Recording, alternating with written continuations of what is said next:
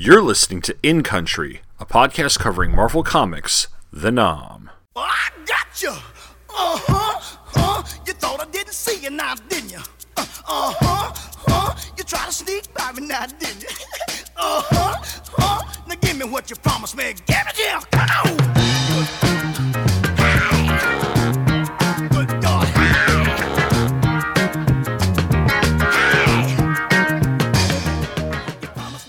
Hello and welcome to In Country, a podcast that is taking a complete look at the Marvel Comics series The 'Nam, which is brought to you by the Two True Freaks Internet Radio Network. I'm your host, Tom Paneries. This time around, I'm going to be looking at the 'Nam number 72, which is the third part of the three part Operation Chicken Lips storyline, and that storyline takes place in March and April of 1972. And since I've already covered these months as well as May of 1972, I'm going to skip historical context for the episode. Instead, I'll be talking about season 1 of China Beach. Our song this time around is I Gotcha by Joe Tex, which reached number 2 on the Billboard Hot 100 in April of 1972. Tex actually released the song as a B side to his track A Mother's Prayer, but got people's attention when a DJ flipped the record and began playing it. People from my generation will also recognize the song from its inclusion on the soundtrack to Quentin Tarantino's Reservoir Dogs in 1991. A soundtrack, by the way, that was pretty much required listening in my dorm during my freshman year of college, which was 1995 to 1996. But our comic is from July 28th, 1992, and has a September 1992 cover date with a price of $1.75. The cover doesn't have a credit, and I couldn't find anything using Mike's Amazing World, but Mike Harris has penciled the other covers for this storyline, and it looks like his style, so I'm going to say that it's him. The story is titled Didi, and the creative team is Don Lomax, writer, Wayne Vansant, artist, Phil Felix, letterer, John Kalisz, colorist, Tim Toohey, assistant editor, Don Daly, editor, and Tom DeFalco was your editor in chief. We open on Easter Sunday, April 7th at Firebase Brass Hut. They are under siege and are fighting to the last man.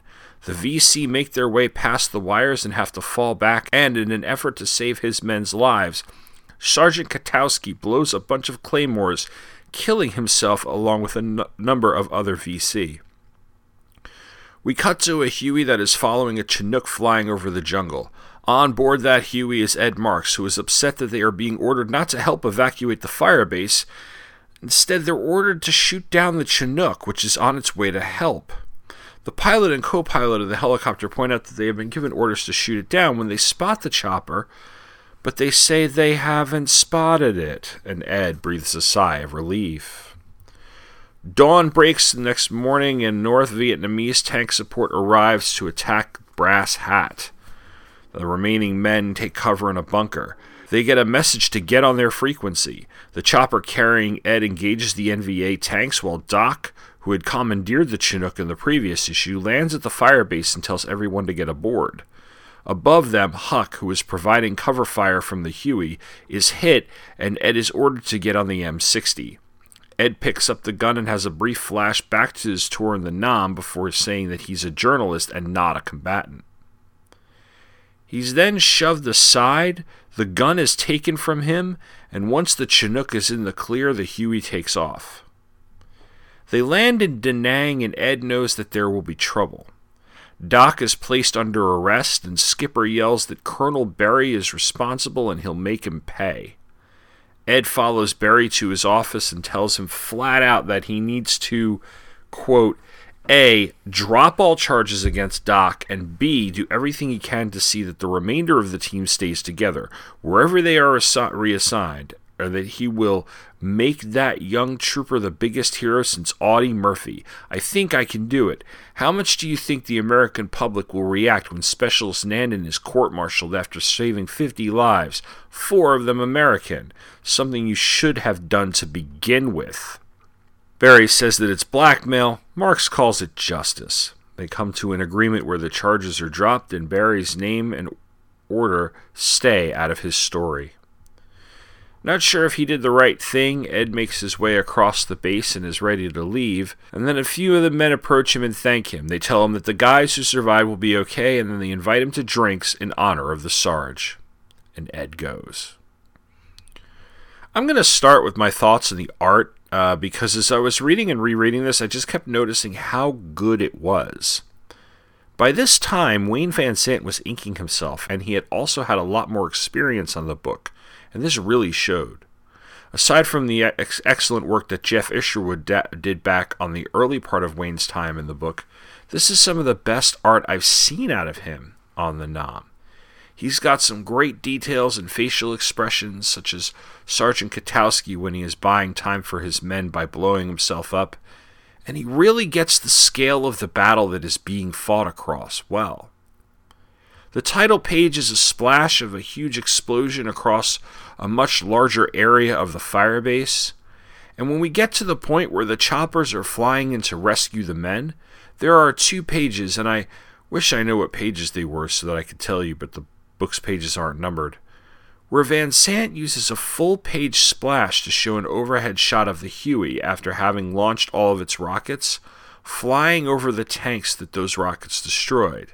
It's, it's, a great set of dramatic pages, and that's followed up by a four panel page that has the pilot and Ed and inset panels, where the top action panel is another angle of the chopper and the tanks, and the bottom is just a shot of this mass of VC and NVA soldiers heading toward the base.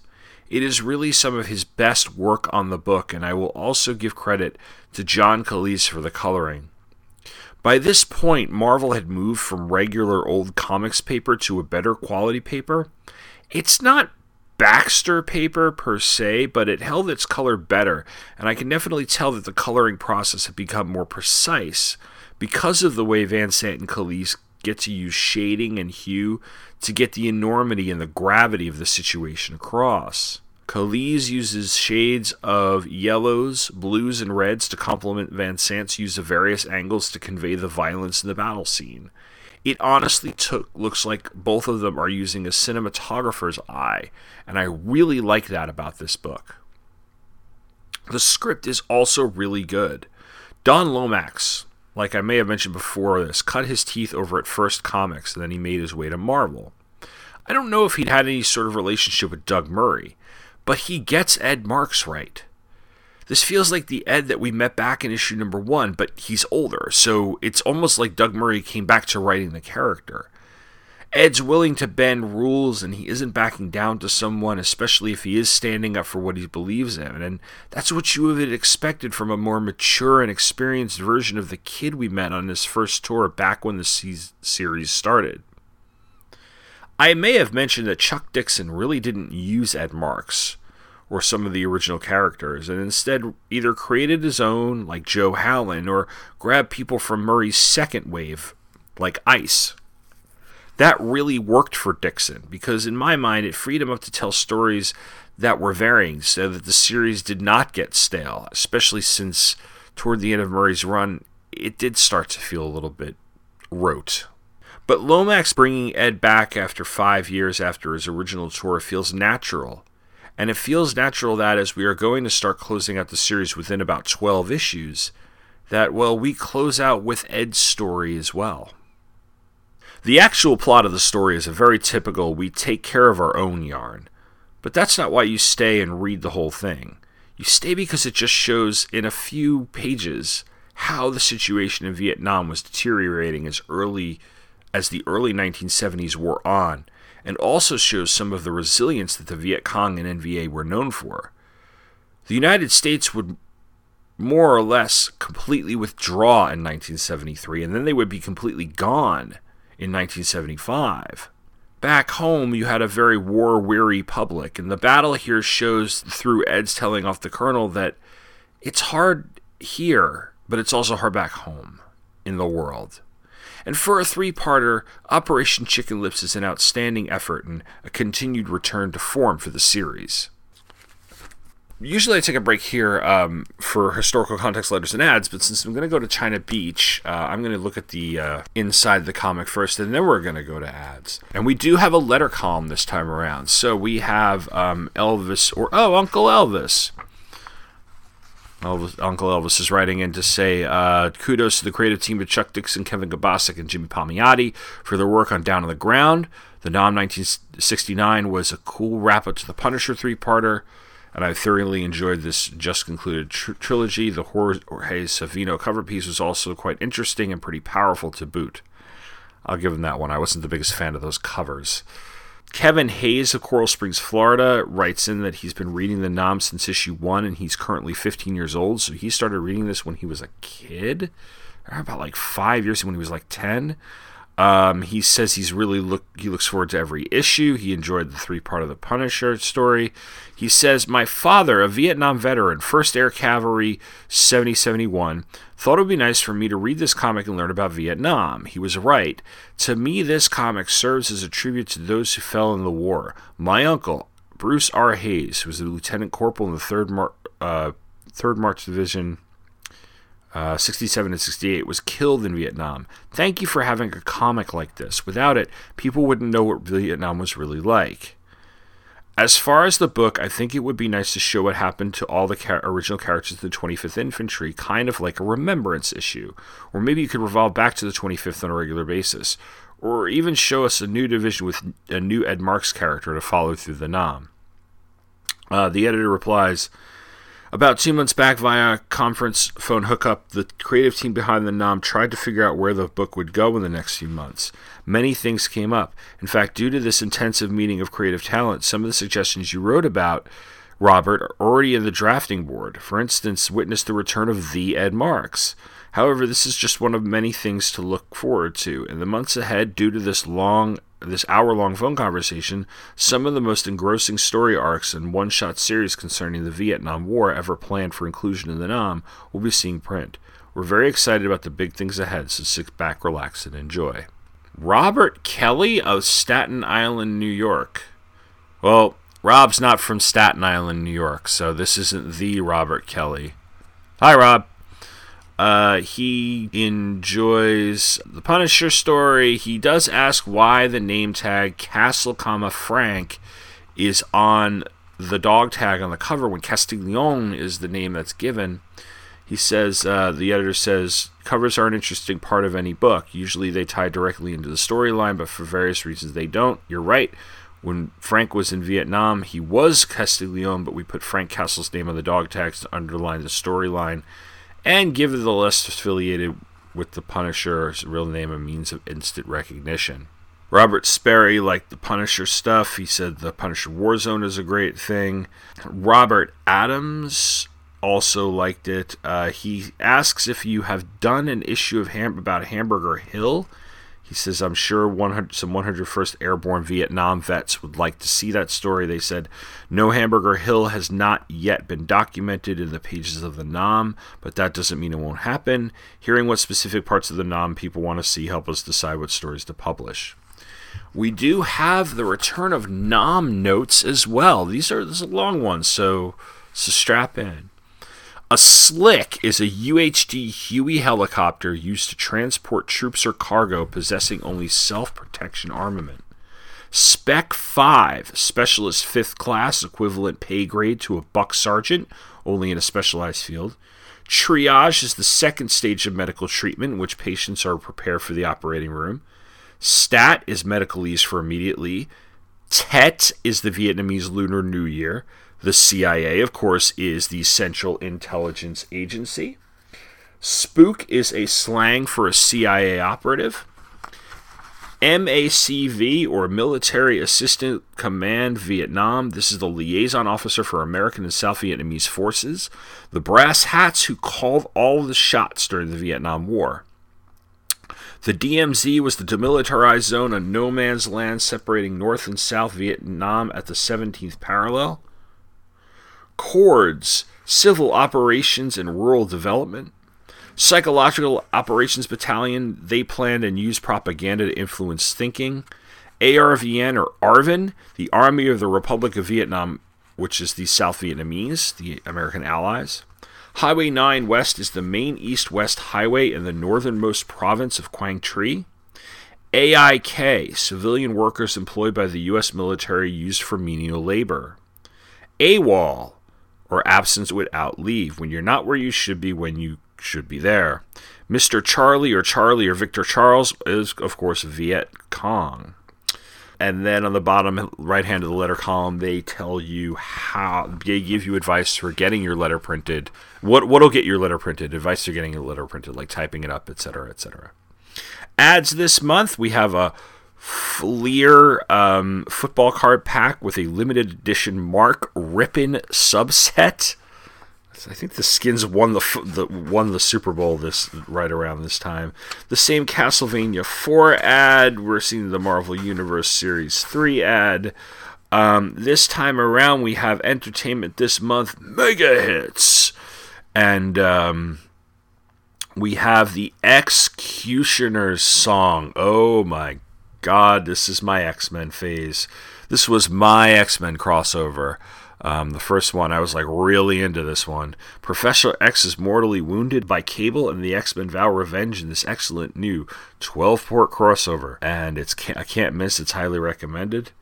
There's Spider Man 2099 is launching. Um, a lot of the same stuff we've seen.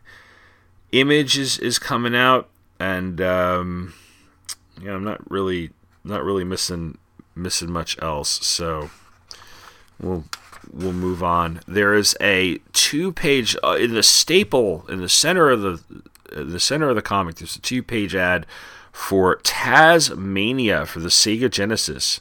What does a guy have to do to get a decent meal around here?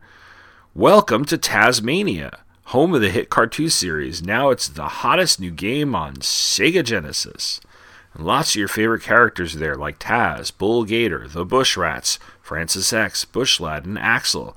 Our hero, Taz, is always hungry, but in this game, his dinner has been hidden away way across the island, and you have to take him for a spin to find it. Just be warned, play Taz-Mania once, and you'll always be hungry for more. You forget how, like, I mean, I know Space Jam would come out, what, like 97, 96, 97, but you forget, like, how, like, the Looney Tunes went through this renaissance, this resurgence in the late 80s and early 90s. Um, they're pretty big. There's uh, Walden, uh, Walden Books ads for Forgotten Realms, The Legacy by R.A. Salvatore, and uh, the Mezzo, Menzo Baranzan box set Sorry if I mispronounced that. There's an East Coast Comics ad. Um, bullpen bulletins this month. Uh, let's see. Stands on his soapbox again. I think, and he's just he's plugging um, he's plugging the 2099 line and saying that he's going to be doing Ravage 2099. Uh, the bullpen bulletin bit this month is about a bunch of Marvel people going out to uh, California and some of them throughout the first ball at a local comics convention. And yeah, some of them went to see, um, went to Industrial Light and Magic, and and then we have hot new heavy metal group War Babies also dropped by the bullpen to witness our hardworking team as we went through spring training. Fans of hard rock and music should check out the War Babies' new album. These guys may never play the national anthem at Yankee Stadium, but their music is ready for the major leagues. Um, and then they mentioned all the way at the bottom that they're talking about um, Dennis Miller's syndicated talk show that apparently mentioned Marvel Comics in the late 60s in one of his episodes. I used to watch that. I used to tape it because I couldn't always stay up that late on a school night. The Hulk still lounging by the poolside for the subscription ad. There are three particular Game Boy games on the inside back cover Soccer Mania, Hook, and Hudson Hawk. Hudson Hawk had a video game. The back cover is a comic ad from Charleston Chew. So it's it's it's offering um you can send a wrapper from a from a Charleston Chew bar plus 50 cents, and they'll send you a limited collection edition Marvel comic featuring four all packed adventures. It's Spider Man, Wolverine, Ghost Rider, and Silver Surfer, written and drawn by Larry Hama, Sam Kieth, Tony Isabella, Howard Mackie, and more. Why I never took advantage of this, I don't know. I can imagine, I don't think it's going to get me a lot of money if I ever actually had it but you think I would have, considering it would have just been a 50 cent thing. And I, I do love me some Charleston Chew. Still do, still do sometimes. My wife thinks it's gross, but I love me some Charleston Chew. So that ought to do it for the 'Nam issue 72. Um, I'm going to take a quick break, and when I get back, I am going to talk about China Beach. Stick around. Your white privilege. What is that? Does skin color really have any bearing on who you are as a person? People so upset that we don't want to see cops killing unarmed people in the streets of America. Like, why? The BET Awards were last night. Notably, they were very black. Oh, but can I say I think that? there's a difference between having a point of view and being a Are we trying to kill him or scare him? Killing is scary. names, no number, just straight pleasure. No, I don't condone it, but I understand it. Every time I speak, I want the truth to come out. Because it's early on where you make the big mistakes that cost you millions down the road. One of the things that we all have in common is that we all draw a line somewhere. Questions We Don't Have Answers It's a podcast dedicated to tackling society's most quizzical queries and persistent problems. Each episode sees host Donovan Morgan Grant So you're having a non-minority represent a minority and tell the story of a minority, but not with an actual minority. and Harrison Chu Essentially, how you can have your cake and eat it too. But I really wish you wouldn't. As they confront questions that afflict our everyday existence, such as Can war end? I don't know. Is there a morality to sexual fantasies? I don't know. When is killing justified? I don't know. Are there things comedians shouldn't joke about? I don't know. Can you be outraged on other people's behalf? I don't know. Nobody knows everything, but everyone knows something. Society's ills will be fought by that society. Become a creative contributor to the show by sending in a question or providing your voice and opinion on an existing episode. People are just so afraid of being thought of as assholes when everybody already thinks of them as assholes. It's amazing. That sounds like a Facebook quote. Questions will be asked, and answers will be questioned. So join Donovan and Harry as they invite you each week for a discussion of questions we don't have answers. We didn't even talk about Japan in this one. I think we did well. The show can be found at questionsnoanswers.com, on iTunes, and right into the show at qnoanswers at gmail.com. I just hope it's not boring to listen to. Like, oh my god, they're not going anywhere. Truly, they don't have answers. well, I can also mention more Star Trek episodes.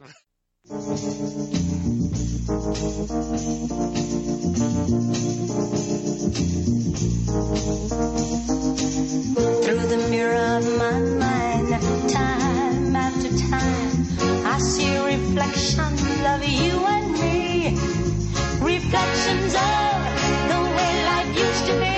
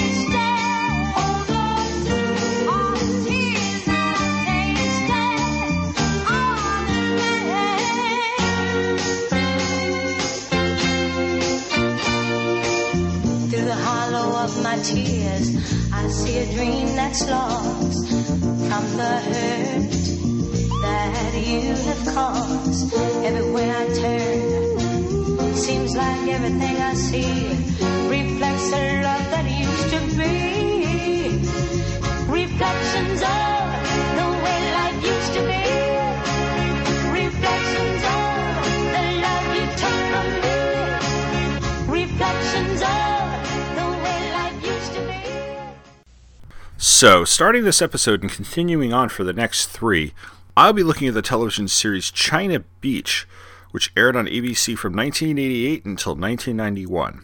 The series is available on DVD, but they may not be the easiest to come by, and it's not entirely in streaming at the moment. I think it's not entirely in, sh- in streaming at all. Um, and I can only imagine what's holding up any further release is uh, the music rights because there's just like a ton of old television shows streaming here and there on on various uh, things. So and and that is what held up the series for quite a while when it was released to DVD. The series takes place during the Vietnam War. Uh, it takes place at a medical evac hospital in Mai Key, which is nicknamed China Beach, and the characters are the denizens of the base, including doctors and nurses who work at what is officially designated the 510 evac, but is referred to as the Five and Dime. The source material for the show is the book that I covered last episode, Home Before Morning by Lynda Van Devanter, and was developed for television by William Broyles and John Sacret Young. John Wells, who would also have executive produce ER and the post Aaron Sorkin seasons of The West Wing, would come on during the first season and be one of the executive producers from that point onward.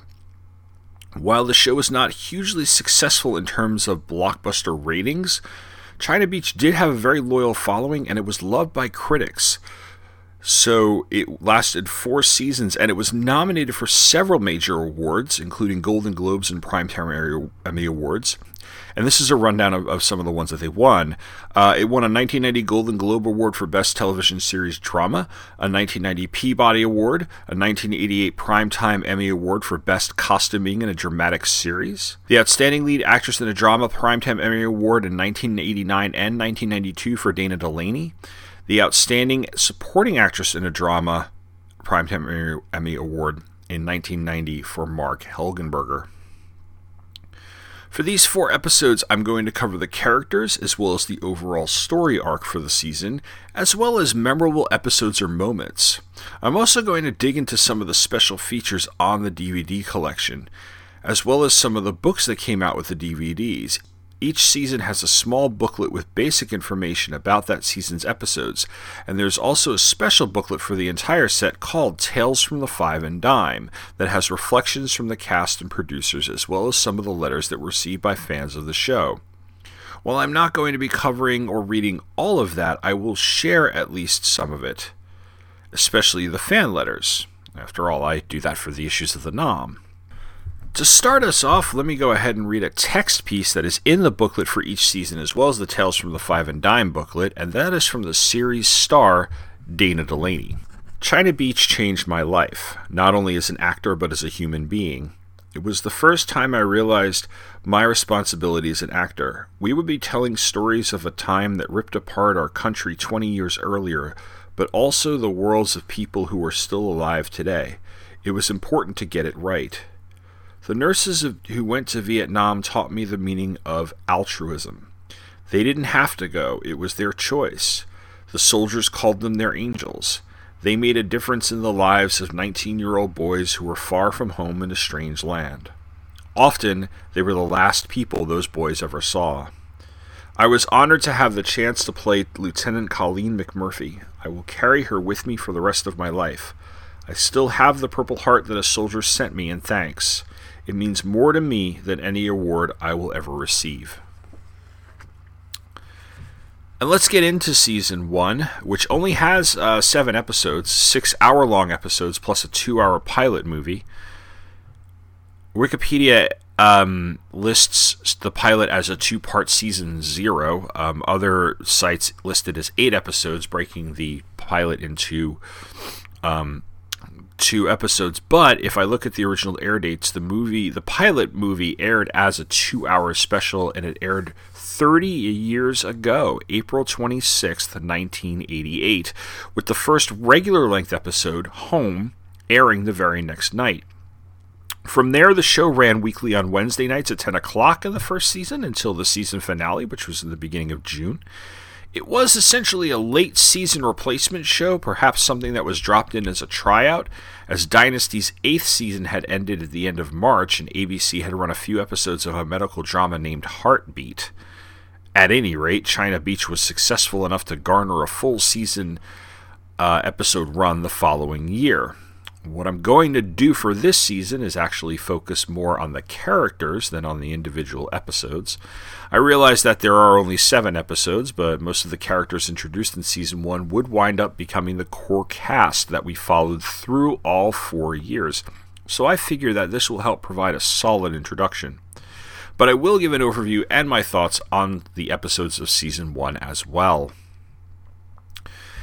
As mentioned earlier, the show stars Dana Delany as Lieutenant Colleen McMurphy, who is an army nurse and whom the producer's character notes describe as an Irish Catholic girl from the Midwest who was supposed to be a boy but wasn't. Delany, as I mentioned, won two Emmy Awards for her role and was the focus of most of the episodes, although the show is truly an ensemble and the various storylines that were given to other characters reflected that. And I'll be honest, Delany was what attracted me to the show because I've seen her in movies, I've seen her on other television shows. She voiced Lois Lane on the Superman the Animated Series in the 90s. Plus, while there were a number of movies and television shows that focused on the Vietnam War, the ones that I had seen and was familiar with and that I have covered have mostly male protagonists.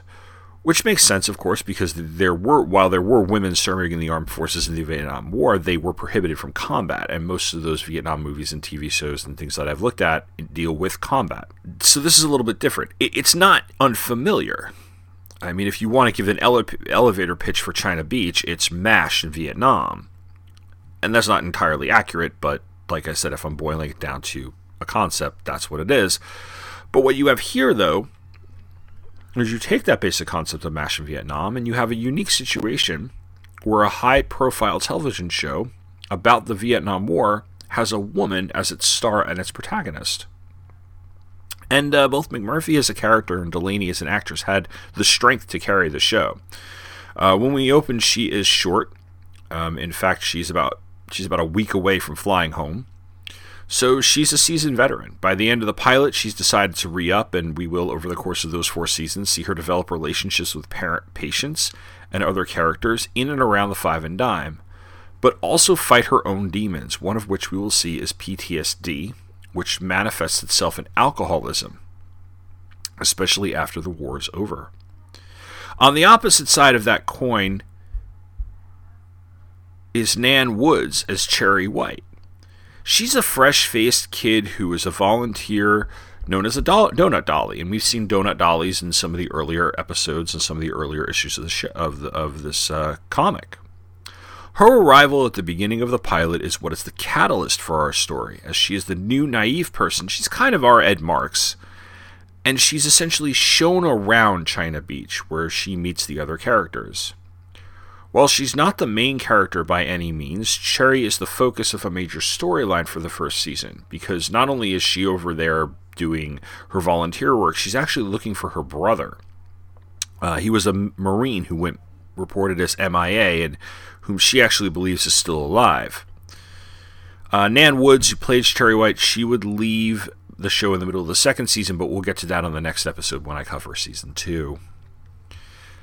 Next up is uh, in characters is McMurphy's chief love interest for the season, Natch Austin, who is played by Tim Ryan. Uh, he's a pilot, and that's a great pilot name. You know, it's it's right up there with Maverick. You know, he's Natch. Um, he's a pilot who with whom she's having an affair. Uh, gets her in a little bit of trouble later on in the season finale when she is uh, basically almost court-martialed, not completely court-martialed, but um, very close to court-martialed for basically when a patient goes missing. But um, he's also, you know, he's her love interest. He's kind of a prick. Uh, it's, it's it's kind of brilliant. Uh, the writers and producers are playing with tropes of both military shows and soap operas. you The hotshot pilot falling for the pretty lead actress. Um, Natch is almost gone, more or less, by season two. He comes back a few times. Uh, his status drops to recurring as opposed to a regular cast member. And over the course of these four seasons, love interests for Dana Delany's character McMurphy come in and out of the of the show. Because um, if I'm being honest, though, the the true love interest is the next character I want to talk about is uh, Dick Richard, who is played by Robert Picardo. Uh, and yeah, the name Dick Richard was done on purpose. Now, if you rem- if you know Robert Picardo, if you know the name Robert Picardo, you probably remember him from I think it was Star Trek Voyager, where he played a doctor. Um, prior to this, uh, and around this time, his uh, most famous role, or the thing that people on television would have recognized him for anyway, would have been as Coach Cutlip on the Wonder Years. And well, his character is a well, look at his name. Um, honestly, though, it's kind of like they took some of the more well-known properties of someone like Hawkeye on MASH, you know, like some of those characters, and they just made him a little more cynical, even mean at some points. Uh, he's got a wife and a child back home, um, and his marital status changes and deteriorates over the course of the first couple of seasons. And that's that's a it's a really really good storyline because it's not done you know it's done at the forefront is the A plot sometimes, but it's also kind of a C D E kind of like background plot that's going on through basically as a thread, and it shows the toil that the relationships back home took, uh, or the beating of those relationships back home took from you know people going off to war. Um, and besides the other thing is, is that like he's clearly in love with mcmurphy because the two of them she's like his chief nurse. So the two of them work together all the time and they have this tension between them that um, that clearly uh, you would be shipping them or you'd be wondering if it was ever actually going to happen our next character is Marg Helgenberger's K.C. Koloski, uh, the character that she won an Emmy for back in 1990. This is a woman who is a civilian volunteer, but she also lives on the base. However, she's a part time prostitute. She's more or less the connection to the black market in the area. She really wants to be wealthy, and she figures that working there and, and having this side gig or whatever she's doing, this hustle that she has, is her way to fame and fortune. Her questionable morals will often come into conflict with a number of the other characters, and sometimes she's actually involved with another uh, the other characters uh, emotionally, romantically, or somehow in their plot line. One of the other characters she constantly comes in conflict with throughout the series is Lila Garreau. Uh, this is She's played by Concetta Tomei. Um, I don't believe there's a relationship to Marisa Tomei. Lila is the CEO of the woman women on the base. So she's the den mother, but she also prides herself on running a tight ship. She's a veteran who's been working in the armed forces in that capacity in some way or another since like the Second World War. She's kind of the old battle axe. Uh, moving on, this is an ensemble cast, so there are a lot of characters to keep track of, but before I get to the next one, they're so distinct in who they are that it becomes pretty easy to keep track of them as you keep watching the show. And, and one of them, the next one I want to talk about is Michael Boatman's Samuel Beckett. Now, Michael Boatman was on Spin City, the Michael J. Fox uh, show in the 90s. And here, he plays a guy who's basically a mortician and the coroner on site of the Five and Dime. He, uh, he registers the cadavers and does the autopsies and things like that. And um, he is in the first season, the one African American character in the main cast. Uh, there's another one will be added. Uh, a woman will be added in season two. Now, Beckett is, spends a lot of his time during the day in the morgue talking to the various corpses, and it's a really good portrait of somebody who, well, you can see how the war might be getting to this person, and it also provides some really good gallows humor to a number of episodes. And this show was not afraid to be humorous when it had to be. Another, uh, and, and we see that in a character called Boonie, who's played by Brian Wimmer. Um, he is kind of the goofy guy. He's the lifeguard. He's the helps run the bar, the nightclub at the Five and Dime because it is an R and R facility in addition to a medical facility, but he's got skeletons in his past. He's haunted by things. And as we go through the four seasons, we see that actually getting worse. And again, the the emotional toll things are taking on the individual characters is something that really, really makes this show what it is. Boonie has a friend um, named Dodger, who's played by Jeff Kober. He is on the opposite side of things as Boonie. He is a Marine, and he is also like the epit- the guy who is the epitome of that thousand yard stare. He's always serious, kind of short uh, in in kind of tone and, and and and talking. He doesn't say much, and there's just this intensity about him. And uh, those two play off each other very very well. So this very diverse, very diverse grouping of people and personalities.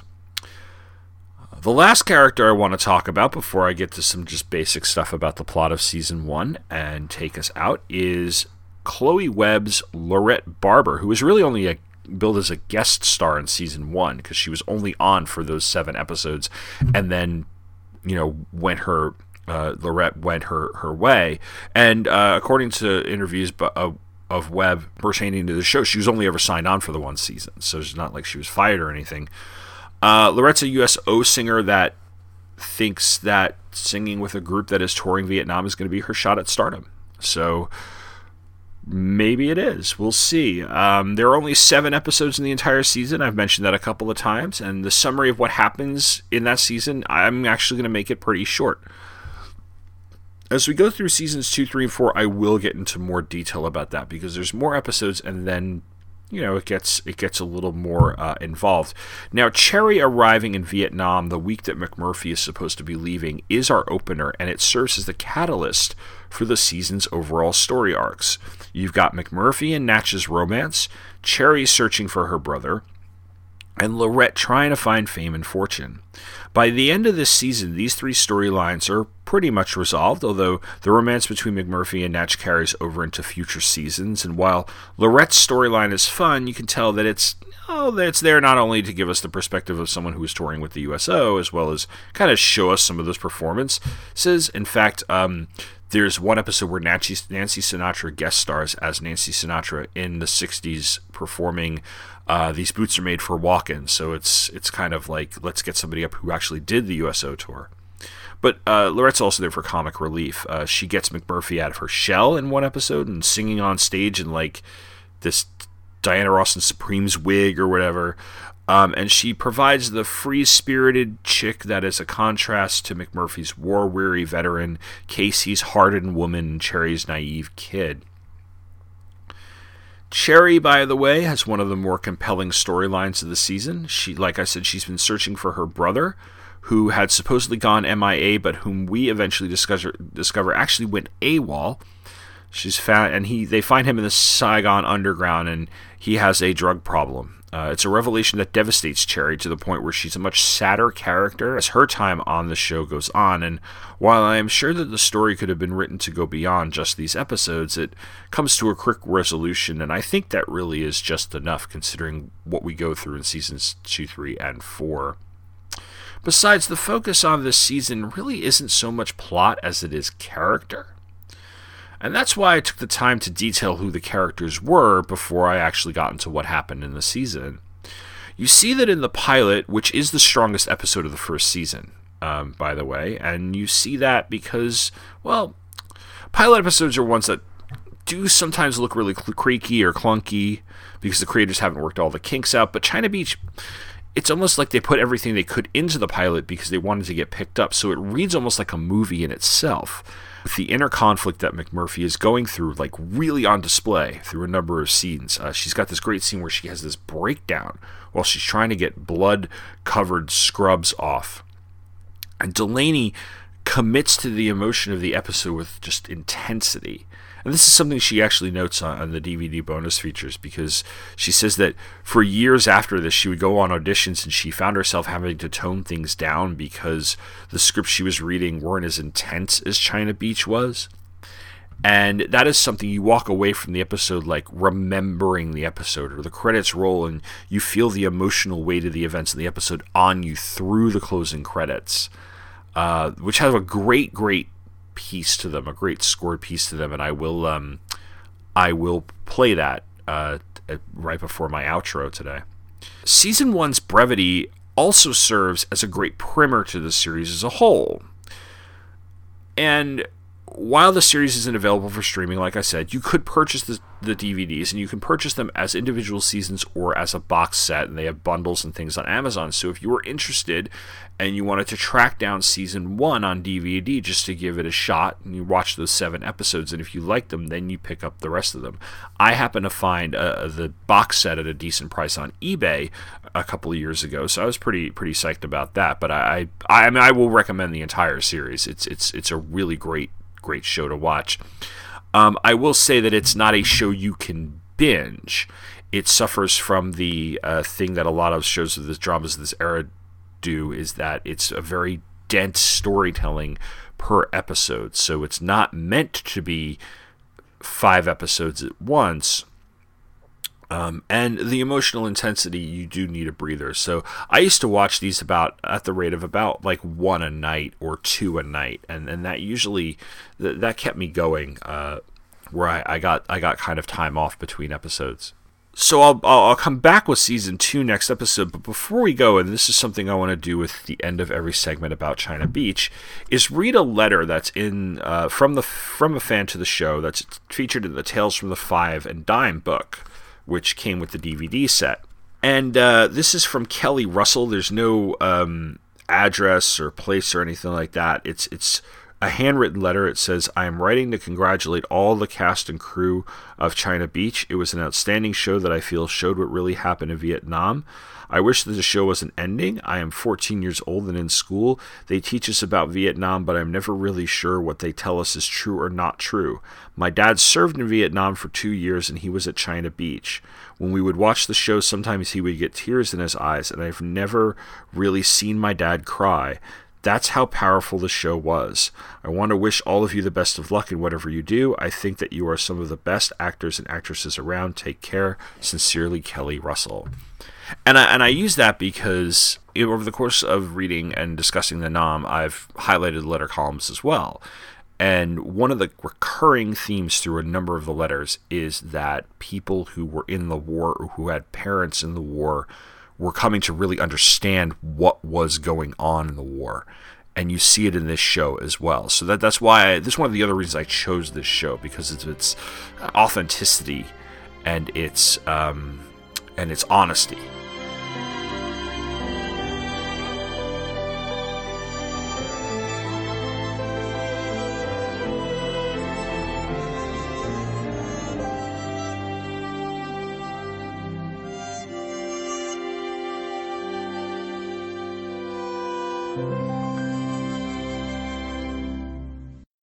And that'll do it for this episode. Uh, come back next episode. I will be looking at the 'Nam number 73. It's part of a two part storyline called Siege at An Loc.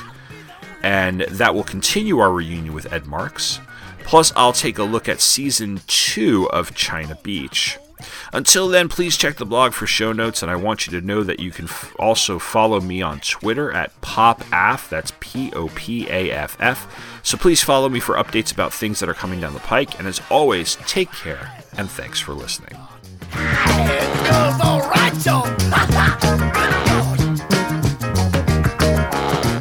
You have reached the end of another episode of In Country. All stories and characters are copyright Marvel Comics, and all other media referenced are copyright their respective copyright holders and are used for review and illustrative purposes only.